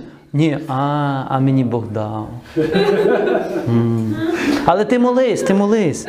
І тобі Бог дасть. Бог дає кожному, хто просить. І не гордує тим. Це, що я роблю зараз, я вивишую себе, щоб Бог мені дав. Ну тобі ще не дав, бо тобі ще треба просити. Коли я молюсь, а ви молитесь на мовах? Ай-яй-яй. А хтось з вас пророкує? Ні. А я пророкую. А я вже, а хтось видіння бачить, а хтось на третьому небі був? Ні? А, ви ще діточки. Ну нічого, ви виростете. Ви будете ходити так, як я. Молоко з моїх уст виходить. Всяка хвальба про дари це молоко, бо дари ти не заслужив, ти нічого не зробив, це подарок.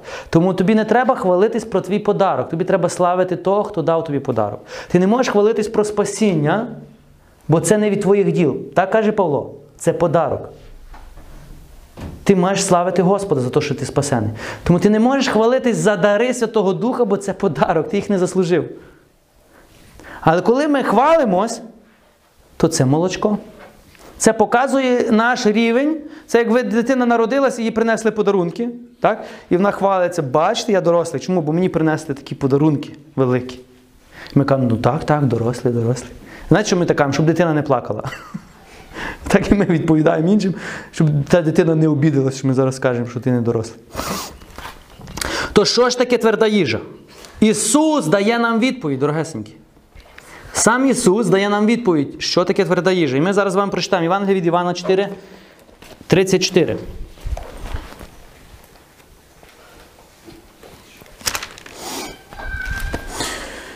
Чотири, тридцять чотири. Що там, дівчат?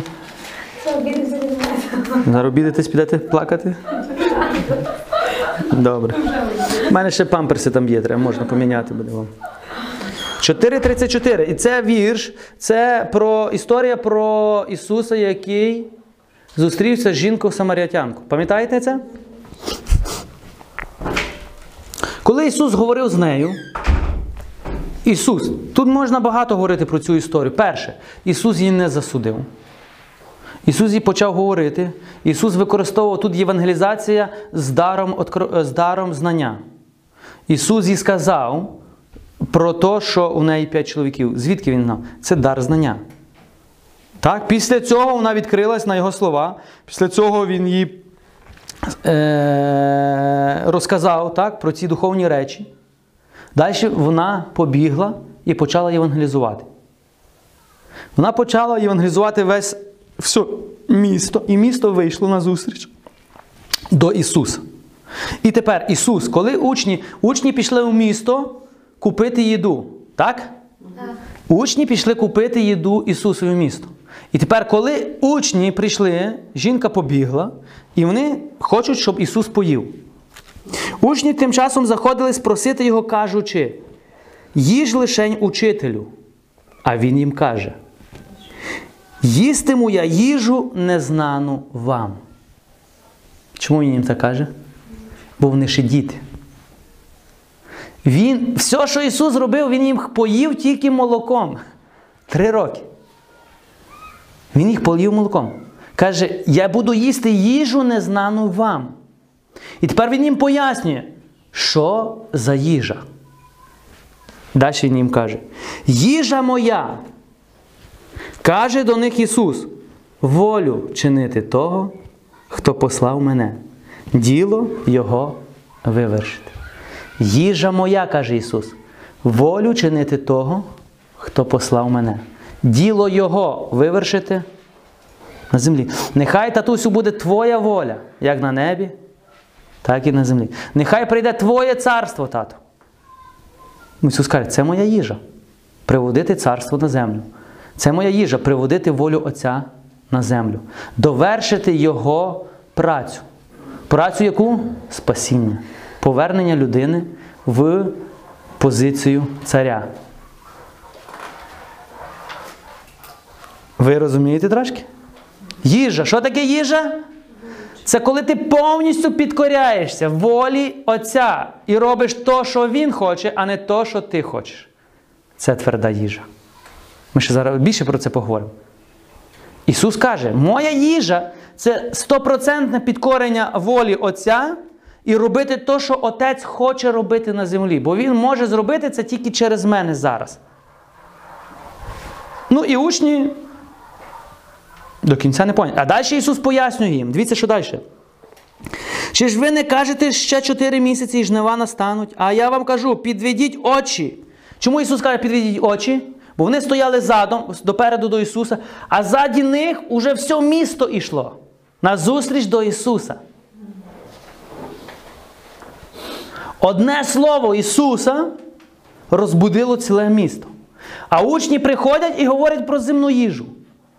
А Ісус каже, я буду їсти зараз їжу, яку ви навіть і не здогадуєтесь. І Він каже до них: дивіться. Підведіть очі ваші і погляньте на ниви. І вони обертаються, а там все місто вийшло, людей. Я вам задам одне питання. Учні були в цьому місті? Були, вони ходили купувати їду. Вони хоч одну людину з'євангелізували там? Ні. Оце ми з вами. Оце ми, діточки, які вже робимо чудеса деколи, ходимо в дарах. Прийшли в магазин, купили хліба і пішли додому. А Ісус на відстані навернув ціле місто. Учні були в місті і нічого не зробили. Щось нагадує нам. Коли хочемо, евангелізуємо, коли хочемо, ні. Ми, Бог нам не... І учні могли би сказати, Ісус нам не казав проповідувати, просто казав купити хліба. Ми не чули голосу Духа Святого, що нам треба сьогодні проповідувати. Треба просто купити хліба. І вони реально купили горіхів, хліба, я не знаю, що вони там купили. І йдуть до Ісуса, говорять собі, Петре, якщо там тобі вчора снилось, о, Святий Дух мені там вчора відкрив таке. А тобі там не говорять про духовні речі. А Ісус їм каже, дорогесенькі, я їм їжу незнану вам. І що Ісус каже? Дивіться, ви маєте це зрозуміти. Уявіть собі зараз цю ситуацію. Підійдіть очі і погляньте на ниви. Вони вже доспіли, до жнив доспіли. Вже і жнець бере свою нагороду, плоди збирає для життя вічного. Плоди збирає для життя вічного. Дорогесеньки, євангелізація це плоди для життя вічного. Це плоди чиї Отця. Отець хоче спасти весь світ. А як він може спасти? Через євангелізацію, через проголошення Киригму, через проголошення доброї новини. І тепер він каже: підведіть очі, жнець, він показує на себе. Зараз буде жати для життя вічного. Що ці люди вже готові прийняти спасіння. Далі що він каже до них? Вони вже для жниву доспілі, вже і жнець бере свою нагороду, плоди збирає для життя вічного. Щоб сіяч із женцем вкупі раділи. Хто сіяч? Отець. А хто тоді був е, той, хто е, жав? Ісус. І він каже, щоб той, хто сіяв, і той, хто жне, разом раділи. Раділи про що? Про спасіння цього народу. Що вони прийняли спасіння. Оце каже Ісус, оце моя їда. Оце я їм таку їду. Я прийшов для такої їди. Спасти людей. Далі що відбувається? Правильна й приказка до цього. Один сіє, жне хтось інший. Послав же я вас, те жати, коло чого ви не трудились. Інші трудились, ви у їхню працю вступили. Численні ж самарян того міста увірували в нього після слів жінки, яка посвідчила, сказала мені все, що я зробив. Сказав мені все, що я зробив. Тож, коли прийшли до нього самаряни, то просили, щоб лишився у них. І він лишився два дні. Ісус проводив два дні реколекції там, зранку до ночі. Два дні. Та й багато більше увірувало через Його Слово. Жінці ж вони сказали: віруємо тепер не через Твоє оповідання. Самі бо чули і знаємо, що направду Він світу Спаситель. То яка їжа в Ісуса була? Спасіння людей. Спасіння людей. Конкретна праця для конкретної жатви. Тому що Ісус сказав завжди до учнів: моліться, щоб Господар жнив послав робітників. Робітників. Добре, йдемо далі. Івана 6:38. Бо я зійшов з неба не для того, щоб волю власну чинити, а волю того, хто мене послав. Ісус каже, це сильне заявлення. Я зійшов з неба. Він каже, моя місія, для чого я зійшов? Не для того, щоб власну волю чинити, а волю того, хто мене послав. Далі, Єврею 5.14. Тверда страва для дорослих, у яких і зазвички почуття вправлене в тому, щоб розрізняти добро і зло. Слово розрізняти або вправлене, знаєте, воно перекладається? Той, хто із-за багато треніровок, тренування свого розуму вміє розпізнавати пастки сатани. Не той, хто просто там, знаєте, так, грубо вбив, не вбив на рівень кожної думки. А тепер Павло, е, каже до євреїв, що той, хто багатьма тренуваннями, це кожен день, який тренується в своєму розумі розпізнавати добро від зла. Добре. Тепер Павло пише то саме до Римлян 12, 1, 2.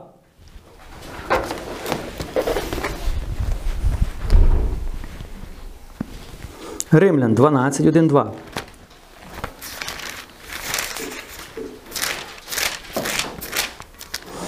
Тож благаю вас, брати, на милість Божу, віддати тіла ваші, як жертву живу, святу, приємну Богові, богослужбу відраз розумну. Що Павло просить від нас? Що віддати? Що віддати? Прочитайте ще раз.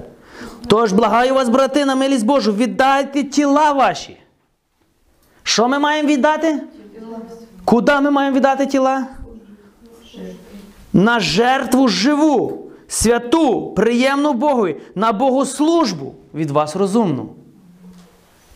Куди ми маємо віддати тіла? На службу Богові. Але я ж не знаю, що Бог від мене хоче. Ну ясно, що не знаєш. Йди ще пий молоко, бо ти ще не в тому стані, щоб знати. Ну, коли ти вже знаєш, як Павло каже до євреїв, ви б вже мали бути вчителями, бо ви вже знаєте. Ну ви далі хочете, щоб я вас поїв. Ви далі. Ви вже знаєте, що Бог від вас хоче, каже. Ну ви не хочете віддати свої тіла на жертву. Ви не хочете робити, ви не хочете підкоритись волі Отця. Ви далі бунтуєте, ви далі хочете робити те, що ви хочете. То він брав палицю і лупив їх там трохи. Тому він каже: я не можу з вами говорити про надприродні речі, які з вами будуть відбуватись на служінні, бо ви, діти, ви ще навіть не пішли, ви ще навіть ні разу не попробували. Що далі каже Павло? Не вподібнюйтесь до цього світу. Іншими словами, він каже, не вподібнюйтесь до цих тілесних людей, які ходять за розумом цього світу, які думають як світ, які мріють як світ, які хочуть бути великими де? В цьому світі. Тепер Павло каже, ви до них не вподібнюйтесь. Що ви маєте робити? Ви маєте обновлюватись. Він каже, але перемінюйтесь, обновлюйтесь, вашу, перемінюйтесь і об- обновленням вашого розуму. Що нам потрібно робити? Перемінювати наш розум. Так, і ти не почнеш їсти тверду їжу, якщо ти не їв молока. Коли ти їш молоко, то твій розум обновлюється з розуму світу на розум Божий. А коли ти їш молоко, ти починаєш рости. Якщо ти їш правильне молоко, то в тебе буде правильний ріст. І ти перейдеш уже на кашку, на зубку, на м'яско, а тоді ти вже будеш їсти як нормальна людина. Ну, тверде. Це при умові, якщо ти перебуваєш в істині. Якщо ні, то ти до кінця життя навіть можеш не почати їсти молоко. Павло дає нам тут розуміння. Перемінюйтесь обновленням вашого розуму. Для чого нам перемінюватися обновлення розуму? Для чого нам не потрібно подібнюватися до цих людей? Він дає зараз відповідь. Щоб ви переконались, що є Божа воля. А давайте назад. Якщо ти не перемінюєш свій розум, ти можеш бути переконаний, на що є Божа воля? Тому люди, коли задають питання, Боже, я не знаю, чи на це є твоя воля. Це люди, які з переміненим розумом чи не з переміненим розумом? Це люди, які ще не почали навіть молоко пити. Бо людина, яка пізнає волю Божу, пізнає, вона п'є молоко. Людина, яка не знає поняття не знає, чи це воля Божа, вона ще і не почала пити молоко. Тому Павло каже: перемінюй свій розум. Це означає на основі слова.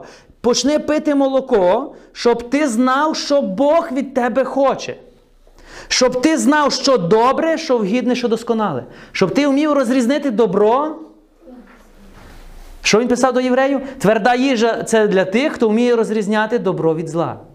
А розрізняти добро і зла ти можеш тільки тоді, коли ти переміниш свій розум. А перемінювати свій розум ти можеш тільки на основі Слова Божого. Щоб знати волю Божу, треба перемінювати розум. Для чого, для чого знати нам волю Божу? Бо їжа моя, каже Ісус. Я зійшов з неба не для того, щоб чинити свою волю, а волю того, хто послав мене. Ти не можеш їсти їжу, коли ти задаєш питання, а я не знаю, чи на це воля Божа. Твоє незнання волі свідчить за те, що ти не можеш жити по волі Отця. Бо ти навіть і поняття не маєш, що Бог від тебе хоче. То ти ще не їш тверду їжу. Чуєте, що Ісус каже? Їжа моя чинити волю того, хто послав. Як ви думаєте, Ісус, коли прийшла Самаріатянка, Він каже, Отець, це твоя воля, щоб я зараз її проповідував? Так, добре. Отець, а це твоя воля, щоб Лазар зараз вийшов? Отець каже, ну я не знаю. А давай, ну добре. Ісус колись питав хоч раз, чи це його воля? Ні. А чому? Він знав. Бо в нього розум був перемінений на основі волі Отця. Тому він їв тверду їжу, а тверда їжа це виконувати волю Отця, виконувати волю Отця. Молоко це пізнавати волю Отця. А незнання волі це ні молоко, ні тверда їжа. Це водичка ж. Йдемо далі. Ви щось навіть нічого не кажете мені. То що ж таке тверда їжа? Давайте ми з вами розберемося. Тепер е, розумієте, що багато людей скаже, що вони їдять тверду їжу. Ну, але легко оприділити. Так само, як люба дитина, так само, як люба дитина може сказати, що я дорослий. Ну, ми не споримо, що дити, в, в очах твоїх ти дорослий. ну, тілом ти ще маленький. То що ж таке тверда їжа? Перше, це робити те, що сказав Бог. Це чинити Його волю, а не свою. Дивіться, тверда їжа це робити то, що сказав Бог. Виконувати Його волю, а не свою. Тверда їжа це коли ти можеш заявити, так як заявив Ісус у Івана 6:38. Бо я прийшов на цей світ, щоб не чинити свою волю, а волю того, хто мене послав. Окей, я вам задам інше питання. Ти спланував свій прихід на цей світ? Ти заслужив свій прихід на цей світ? Ти купив свій прохід на світ? То значить тебе хтось послав. А для чого він тебе послав сюди? Для чого він тебе послав на цей світ? Для чого він тебе послав у цей час, у це місце і в конкретний. Для чого? Я вам скажу. Ти зійшов з неба, я можу сказати до кожного з вас. Ти зійшов з неба не для того, щоб жити для себе.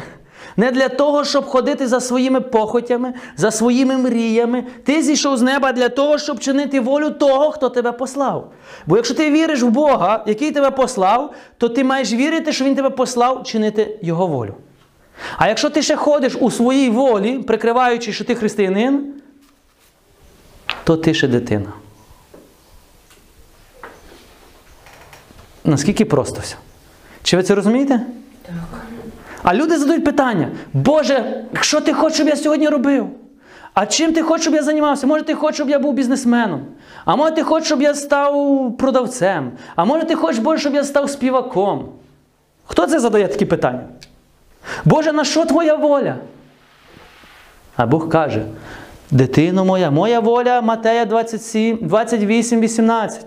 Моя воля Марко 16, 15, 20. Моя воля Матея 10, е, 7, 11. Моя воля Лука 1, 2. Моя воля Лука 11, 17, 19. Так каже Господь. А ми кажемо, та ні, ні, Боже, ні, ні, то не для мене, то от для них. Але я, я, я розумію, що я в цьому світі маю бути кимось, щоб навернути когось. Як Бог каже знову?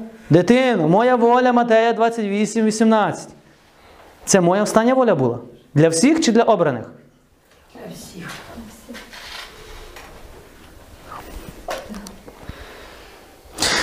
Як оприділити знов, що таке їжа? Це обновлений розум.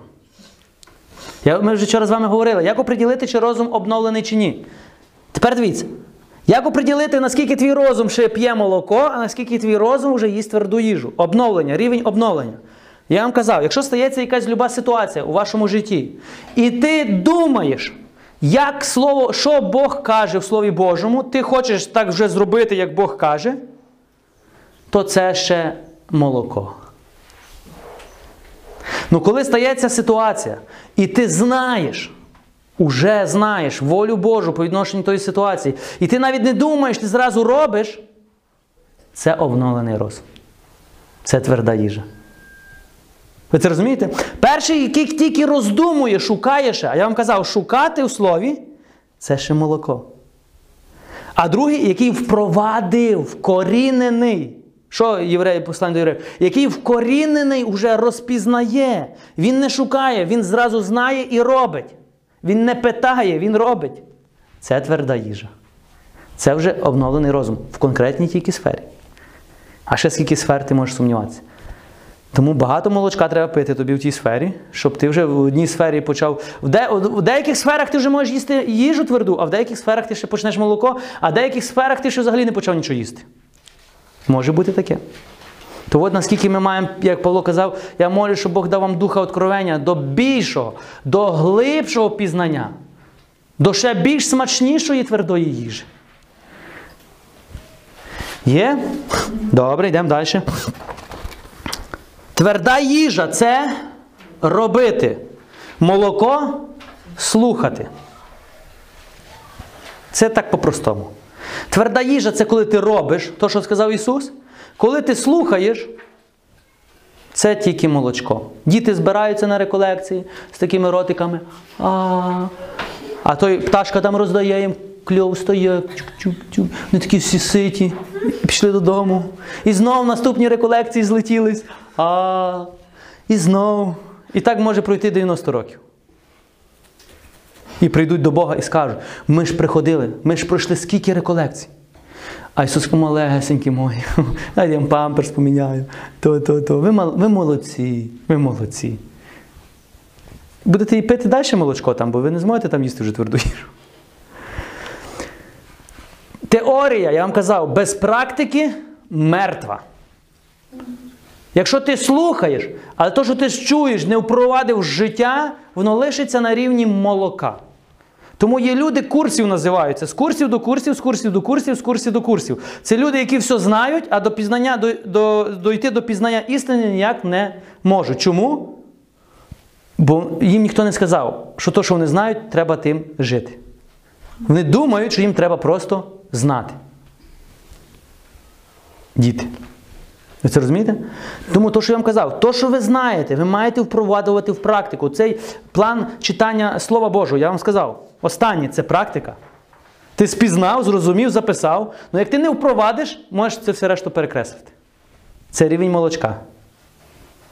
Практика. Всі закони царства, я тобі сказав. Так? Вам сказав ті закони царства. Ви знаєте, ви можете розважати, ви можете отримати откровення над кожним. Ну якщо ти не почнеш жити так, як ті закони царства кажуть, малесенькі, то молочко ще тільки. А їжа, тверда їжа тоді, коли ти вже практично живеш.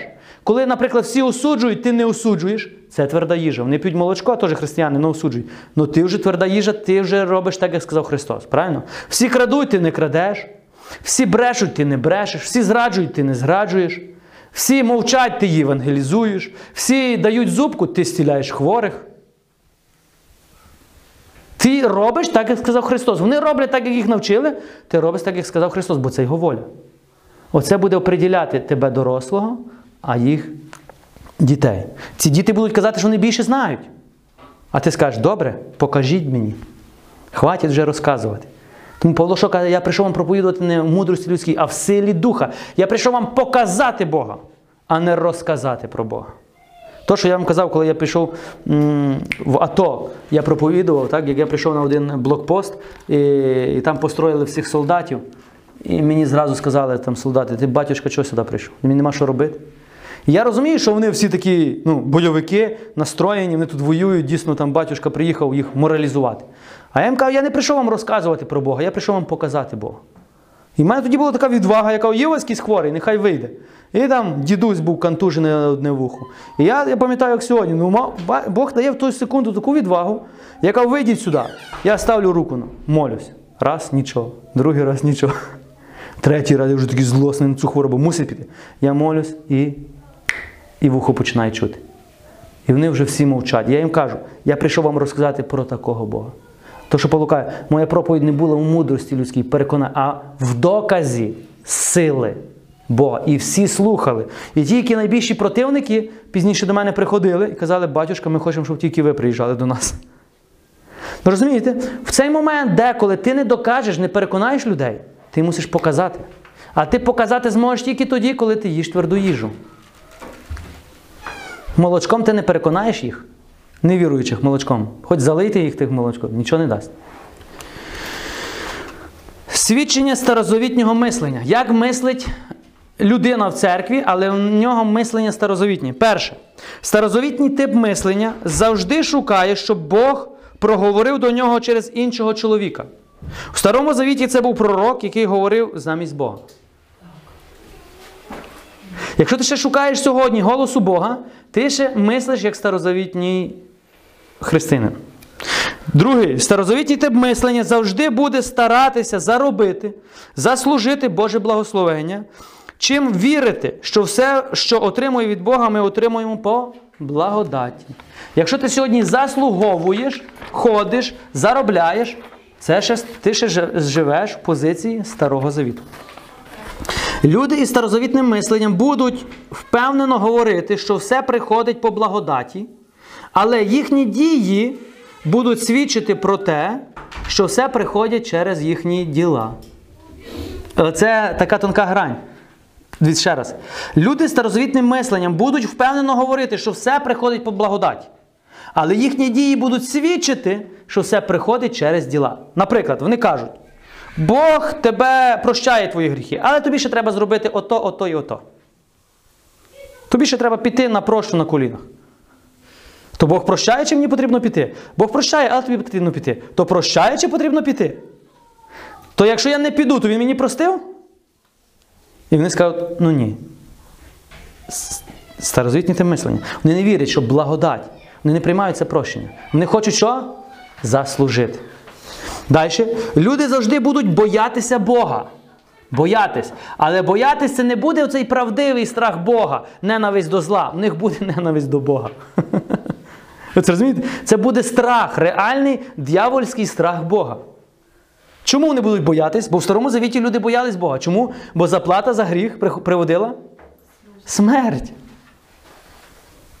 Тепер дивіться, що Бог злиться на них, коли вони щось роблять не так, тому вони завжди будуть пробувати робити щось по. Вони завжди будуть боятись пробувати робити щось по-іншому. Тому вони будуть боятись, боятися робити що-небудь без спеціального дозволу. Більшість проповідників мають старозавітній тип мислення, тому нормальна проповідь завжди звучить так: нічого не робіть без дозволу, інакше у вас будуть проблеми. Це старозавітній тип мислення. Ми кажемо, наприклад, пити можеш, курити можеш, бухати, зраджувати можеш, але проповідувати навіть не кажи, що ти з моєї церкви. Чому? То чому я диявольські речі можу в церкві робити, а Божі ні? Мушу отримати спеціальний дозвіл. Піти до відьми можу, так? а піти, щоб хтось помолився там за мене, не можу. Щось не розумію. Зустрітись з колегою в домі, випити 100 грам. Мені не треба йти питати спеціального дозволу священника, а от закликати колегу і почитати Біблію, мені вже треба йти питати дозвіл. Де є логіка? Ну, це розумієте? Все, що Боже, ми так оподаткували, і ми не дозволяємо Богу діяти вже у Його церкві. Все, що сатанинське, ми дали дозвіл. Нехай буде. Ніхто не питає, ніхто не боїться гріха. Це страх Бога, щоб ми не помилились. Ну нема страху гріха. Страх Бога це ненависть до гріха. Все наоборот має бути. Ми маємо ненавидіти зло в церкві, а розповсюджувати діла Божі в церкві, а не наоборот. Що далі? Багато людей чекають дзвінок від Бога в той час, як він вже їм написав цілий лист. Боже, що мені робити? Ти тільки скажи, я піду. Якщо ти хочеш, щоб я був священником, якщо на це твоя воля, скажи мені, Боже. І не каже Бог нічого. Боже, ще скажи мені. О, я та щось чув, і не каже мені Бог. І приходить думка: Марко 16, 15. Та я то знаю, Йон. Боже, я хочу від тебе чути. Матея 28, 18. Та я і то знаю. То Бог скаже таким голосом вже.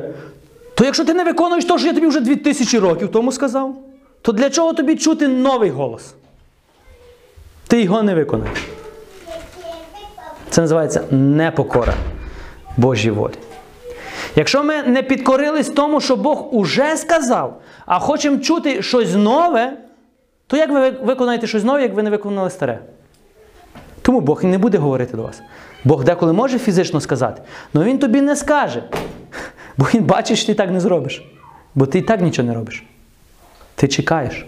Тому я знаю багато людей, які чекають, щоб мати особливе покликання до священства. І вони кажуть, а тобі Бог сказав? Я кажу, ні.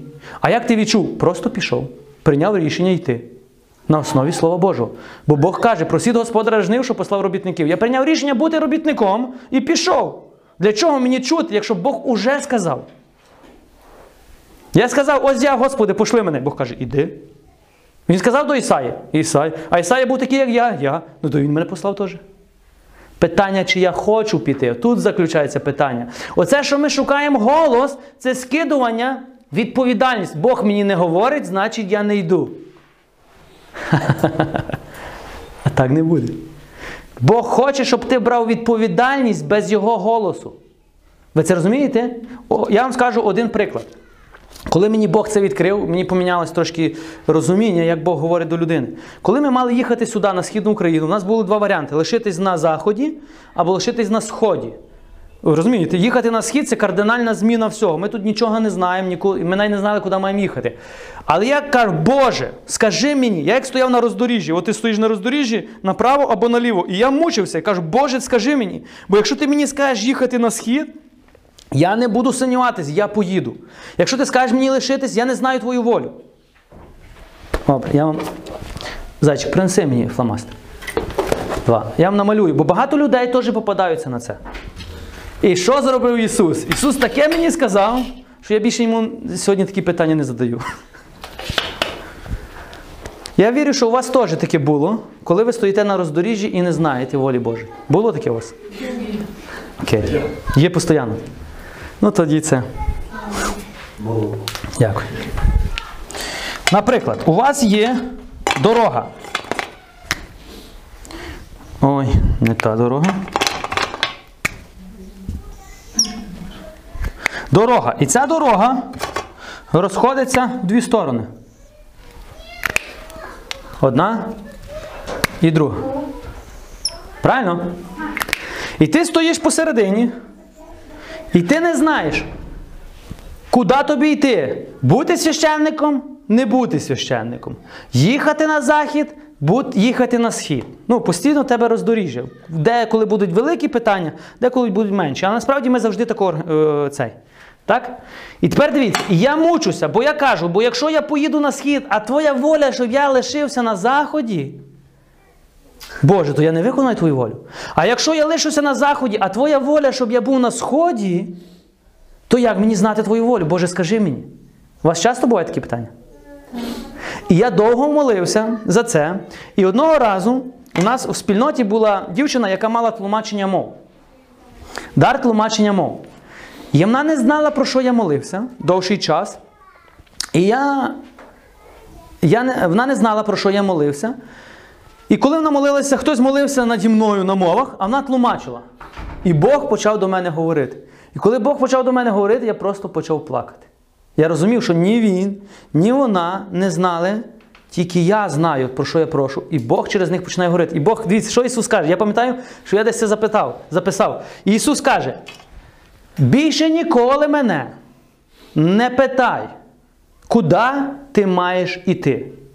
Бо я не поневолюю душі. Ти сам маєш вибрати. Але запам'ятай, ти підеш туди, де я хочу, а я хочу, щоб ти пішов туди, де ти підеш. Все, кінець. Пух, Я так став.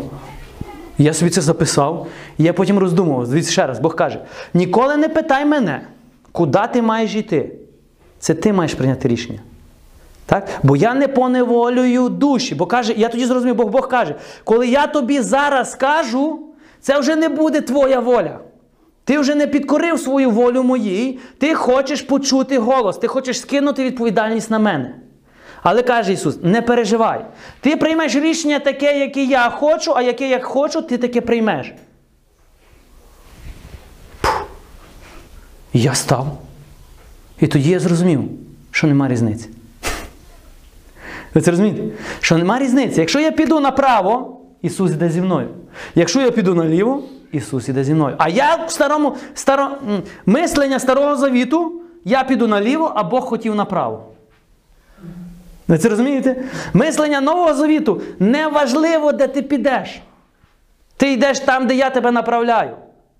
А я тебе направляю там, де ти йдеш. Чому? Бо ти чуєш мій голос, ти є покірний, і навіть не питай більше. Ти просто іди. І після того я перестав Богу задавати питання. Чи це його воля? Я просто почав робити. Чому? Ви це розумієте? Бо Бог каже, я не поневолюю душі. Бо ти хочеш почути від мене голос, правильно? А потім сказати, ти мені сказав. Але я хочу, щоб ти з своєї волі прийняв рішення. А це все, міняло. І тоді я людям казав: перестаньте питати Бога. Беріть відповідальність за своє рішення. Відповідальність. От що люди хочуть скинути. Відповідальність. Вони відповідальність свою за, за за своє рішення не хочуть скинути на кого? Боже, скажи мені. Бог каже, сказав тобі. Ні, скажи ще. Що вони роблять? Скидування відповідальності. Тому я сьогодні знаю багато людей, які знаю реально, що вони мають потенціал бути священниками, вони далі чекають, щоб Бог їм сказав. І знаєте що? Я вірю, що вони не дочекаються, що Бог їм скаже. Чому? Бо вони бояться взяти відповідальність. Бог ніколи мені не сказав бути священником. Я взяв відповідальність. І ти, і амінь. І сьогодні я можу бути впевнений, що Бог зі мною. Але чи я був впевнений тоді, коли я брав відповідальність? Ні, я просто взяв відповідальність бути його робітником. Без надприроднього голосу, без всяких надприродних підтверджень. Це просто називається взяти відповідальність. Ще один признак твердої їжі це не боятись брати відповідальність за свої рішення. Чим відрізняється дитина від дорослої людини? На дитину ти не можеш поставити відповідальність. Чому? Бо вона не виконає це.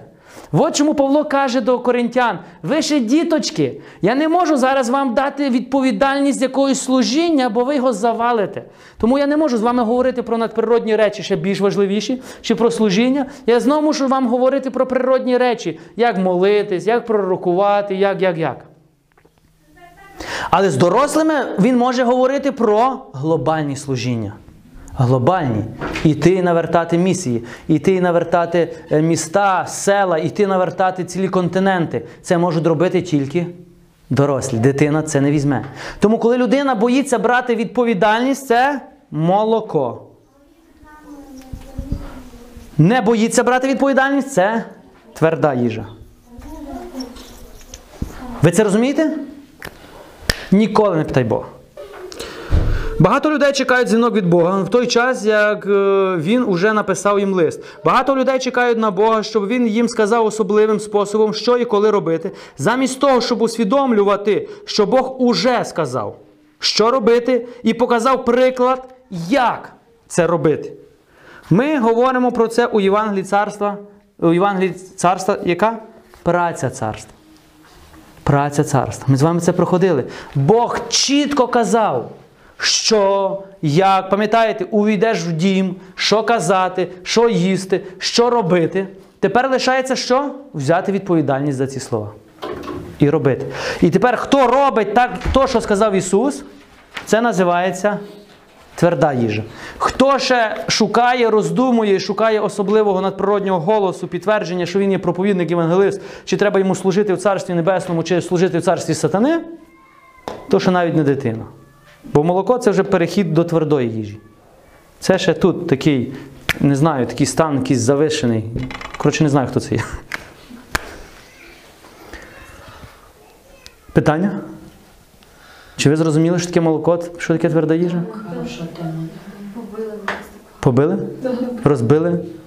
Построїв? Ну тепер ви нарешті почнете, почнеться ріст.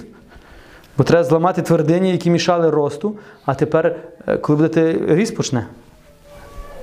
Скільки часу людина може бути в молоці? Напити молоко? 100 років, 120 років. Ні, ну, наприклад, бо якщо людина тільки народилася і зразу їй давати тверду їжу, я розумію, що ну, не можна, наприклад, молоко ну, там, Мінімум. так. ну, наприклад, там мінімум рік часу, пів Два. залежить від людини. 2-3 роки. Два-три роки. Все. Це при умові, якщо ви її, го- якщо ти, той, хто вчитель, живеш в твердій їжі і поїш твердим молоком. Твердим це е, яке молоко приведе до твердої їжі. Якщо ти вчитель, але сам живеш в молоці, скільки часу треба, щоб твої учні почали їсти тверду їжу? 120 років. 120 років, поки ти не помреш. Ну не перейдуть. Чому? Бо ти не є. Тому що Павло каже, наприклад, так, ви б давно мали бути вчителями. А ви хочете, щоб я знову вас вчив. Бо може бути вчитель в молодці, а думати, що він тверду їжу. Тому його учні ніколи не почнуть робити то. Ви дивіться завжди на Ісуса. Ісус був молодці чи в твердій їжі? То за скільки років його учні почали їсти тверду їжу? За три роки. Павло за скільки часу почав їсти тверду їжу? Зразу там почав ще вчитись, пізнавати, але зразу він зразу схватив. Перші учні в християнстві за скільки років починали їсти тверду їжу? Теперішні християни і поняття не мають, що це таке є. Чи це молоко, що таке тверда їжа. Вони навіть не знають підстав, то, що учить церква на самі підставові теми, де вони будуть після смерті, чи буде суд, чи є ангели, чи є біси, чи сатана реальний, чи Бог реальний. Про хрещення, про миропомазання, про рукоположення, про кому, то, кому підкорятись, тим, тим, тим, ходіння в дарах. Це, це саме, сама, як сказати, тільки основа. Тому дорогесенькі. Шукайте твердої їжі і їмо. Амінь.